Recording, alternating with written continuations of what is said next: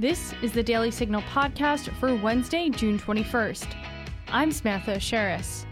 On today's episode, Tyler O'Neill sat down with Kentucky Republican Attorney General Daniel Cameron, who is also running for governor. Cameron secured a pledge from JP Morgan Chase that may help protect conservatives from the threat of debanking. Banks cutting off services due to the religious or political stance of a customer or nonprofit. The Kentucky Republican slammed the hypocrisy that we see from big businesses and noted that they will promote the ideas and the agenda of the far left, but they remain quiet or dismissive of protecting the First Amendment rights of religious organizations and, dare I say, the majority of Americans who firmly believe that we should have and welcome all viewpoints into the marketplace of ideas. But before we get to Tyler's interview with Daniel Cameron, I want to tell you a little bit about a podcast called Heritage Explains. When we talk about the southern border, it gets overwhelming quick. Title 42, gotaways, the wall, executive orders, HR 2. For most of us, trying to wrap our heads around the issue is just too time consuming to do. Fortunately, the Heritage Foundation has developed a podcast to help. Through the creative use of stories and our passionate experts, Heritage Explains breaks down the most complex policy issues. This season, we're explaining the crisis at the southern border. You can hear from Heritage border expert Lora Ries talk giving the bird's eye view on what's going on at our southern border right now. Former ICE Director Tom Homan talks about what would happen if we actually enforced border law. Former Customs and Border Protection Chief Mark Morgan explains what it was like to actually be part of the Trump Biden transition. And most importantly, we talk about what we, the American people, can do to restore sanity on our southern border. Check out Heritage Explains wherever you get your podcasts.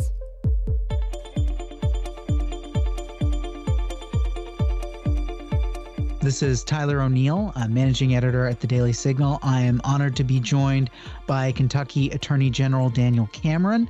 He just released an important statement following uh, JP Morgan Chase's response to Attorney General Cameron's earlier letter, in which he led 19 attorneys general in demanding questions from Chase regarding the situation with Sam Brownback's nonprofit that was debanked from Chase under mysterious circumstances and asking if they would engage with the Corporate Equality Index with the Human Rights Campaign, which Chase has long engaged with. But now we're asking about the Viewpoint Diversity Score Business Index. And uh, I think we have some really g- good news from JP Morgan Chase on that front. Uh, is that right, Attorney General? Well, Tyler, thank you again for having me. And you're you're right. I mean, uh, Chase has confirmed that they're actively considering participating in the uh, Viewpoint Diversity Survey uh, this year, and so that is good news.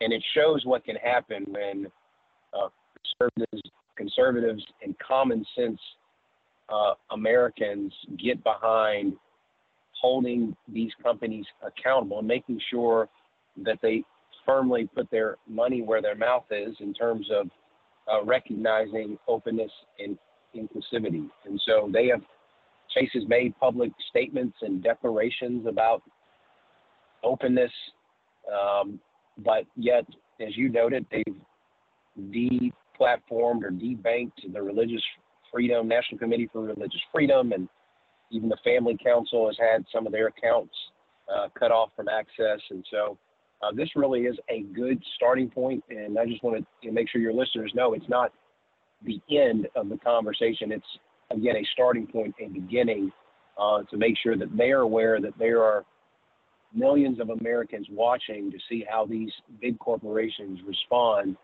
uh, to the First Amendment religious uh, freedoms of our citizens and organizations all across this country. So I think almost Chase seems like a microcosm of something we're seeing across uh, corporate America, where they almost fall over themselves to achieve high scores on the corporate equality index from the human rights campaign. You know, we saw Bud Light going and celebrating Dylan Mulvaney, who claims, you know, he's a biological male who claims not just to identify as a woman, but to identify as a girl, uh, despite the fact that he's all grown up. Um, but why why should the viewpoint diversity score business index be another thing these these companies need to take seriously and you know how how does this chase move um, you know address the sort of absurd bias we've been seeing and that Americans are waking up to and, and pushing back against, particularly in Bud Light's case? Well, look, Americans, common sense folks that are working hard every day are, are tired of the hypocrisy that we see from big business. They will promote the ideas and the agenda of the far left, uh, but they remain quiet or dismissive of protecting the First Amendment rights of religious organizations, and dare I say, the majority of Americans who uh, firmly believe that uh, we should have and, and, welcome all viewpoints into the marketplace of ideas.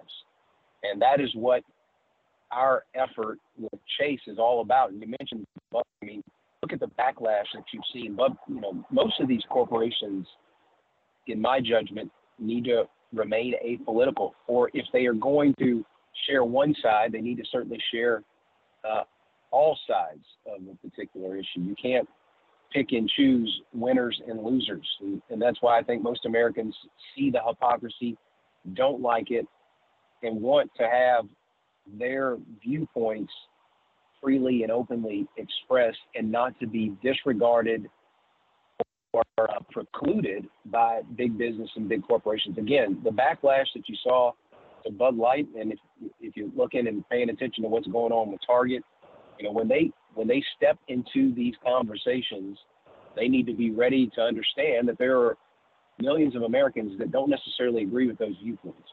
Uh, and so, what we're seeing from Chase, in my hope, is a willingness to uh, be open to um, more than just the far left's ideology. And uh, this is a good step, and I hope it means that we are getting back to the right direction. Let's talk a little bit about this specific instance where you know the National Coalition for Religious Freedom found their bank accounts closed. And I believe originally it was without an explanation. Later, mm-hmm. Chase demanded, you know, a list of donors, from what I understand. Um, can can you walk us through that and why, as uh, the top legal uh, enforcement officer in the state of Kentucky, you felt compelled to get involved? Well, I felt compelled to get involved because as the top legal officer in the Commonwealth of Kentucky, and I know a lot of my colleagues that joined us in this effort believe this as well. We have a responsibility to protect uh, the free speech rights and the exercise of freedom of religion in the marketplace of ideas. And Chase is a big player uh, in the marketplace. And to say that they would, without notice, cut off um, or debank, if you will, National Committee, the National Committee for Religious Freedom, uh, is is absurd, and it it should never have happened. And I'm delighted that we are moving in the right direction of correcting, uh, you know, some of these things that should not have occurred.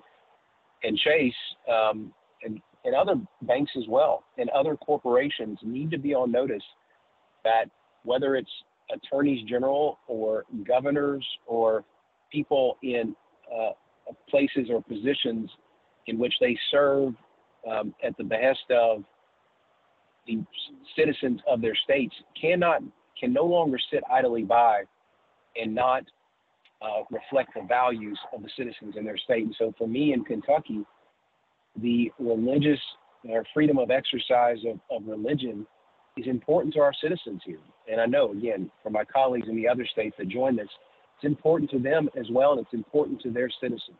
And we can no longer sit back and allow big corporations and the far left to can take control of the marketplace of ideas. We can no longer cede ground on that front, and that's why um, we wrote this letter to Chase, and that's why it's important uh, that that folks that are paying attention to this know that there is a power and strength in numbers, and we're going to continue to stand up for the common sense values of hardworking Americans across this country.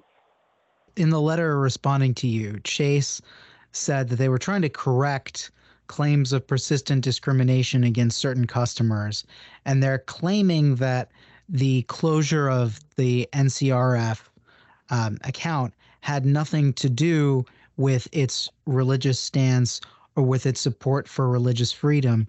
And then they also went down, you know, with the viewpoint diversity survey. They they merely said they were actively considering participating in the survey in 2023.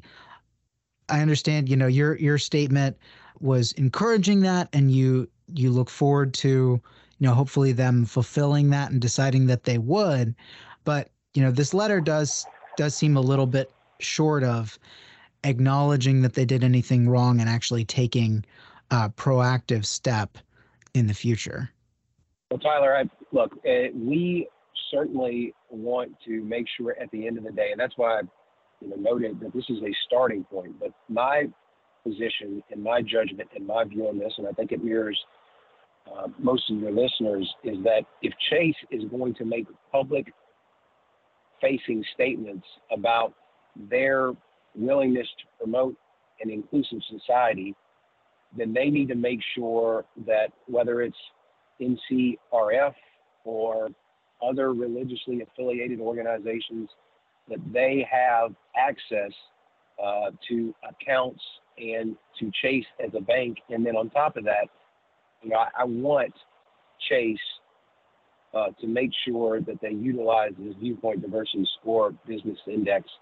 Um, you know, again, this is a starting point, but my the, the goal here, the mission here is to make sure uh, that they use this index much in the same way that they use, uh, you know, this corporate equality index. I want to make sure, again, that religiously affiliated organizations feel like they have full access uh, to the marketplace and to the banking sector within this country. And what tools does an attorney general like yourself have if you know if we could prove that uh, a bank like JP Morgan Chase did actually debank an organization for ideological or religious uh, reasons what you know what would you do to bring you know to bring justice in that sort of situation? Well you know, this is a, a situation where we certainly uh, would look closely at, at, again, what, if anything, they have done uh, that is irregular from um, other customers that they have, and then we could obviously make decisions going forward based on that information that we receive.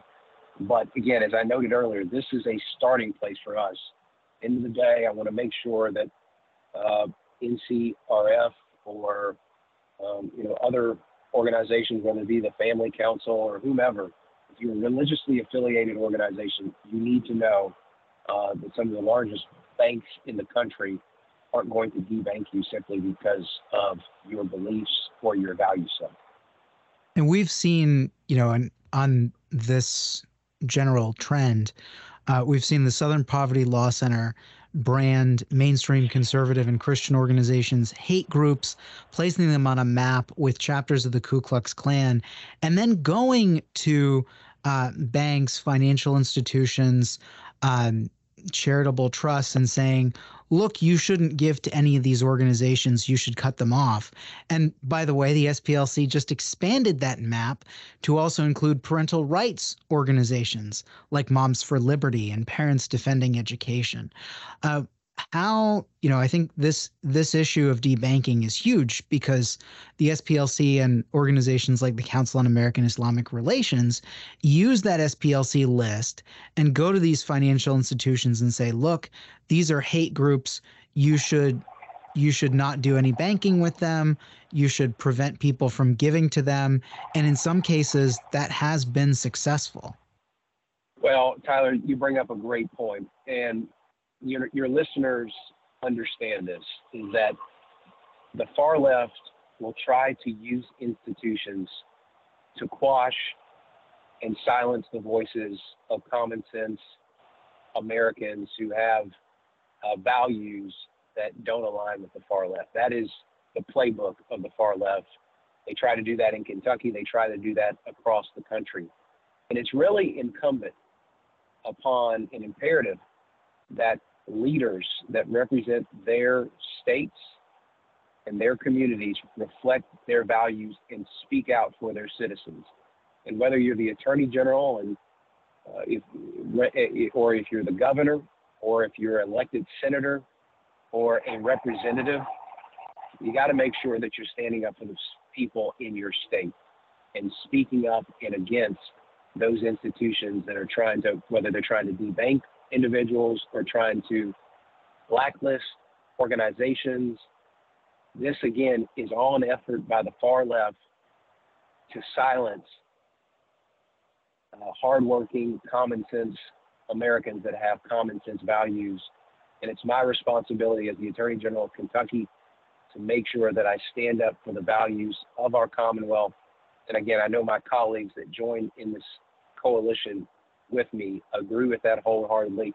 And we're going to keep speaking up and speaking out and bringing attention to the hypocrisy and the unequal treatment that sometimes exists if you are a religious organization or if you are a common sense American who values don't align with the far left. We're going to keep speaking out for those common sense Americans, those hardworking Americans, because that will that's what we were elected to do, and that's the responsibility of leadership.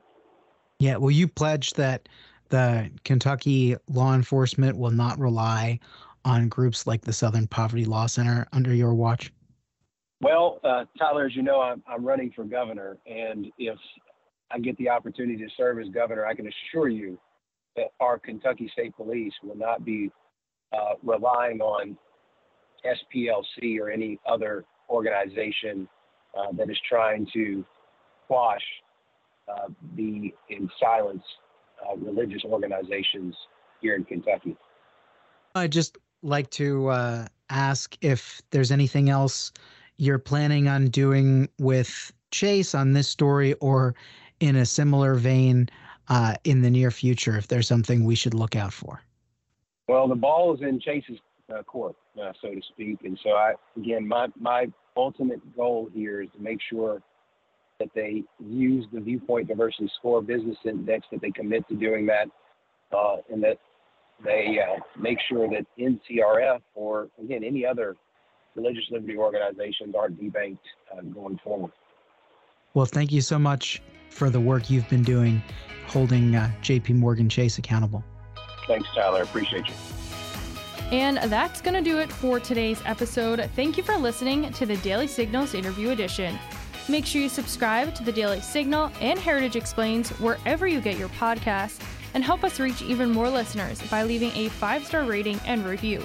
We read and appreciate all of your feedback. Thanks again for listening. Have a wonderful Wednesday, and we'll be back with you all this afternoon for top news. The Daily Signal podcast is brought to you by more than half a million members of the Heritage Foundation. Executive producers are Rob Bluey and Kate Trinko. Producers are Virginia Allen and Samantha Aschieris.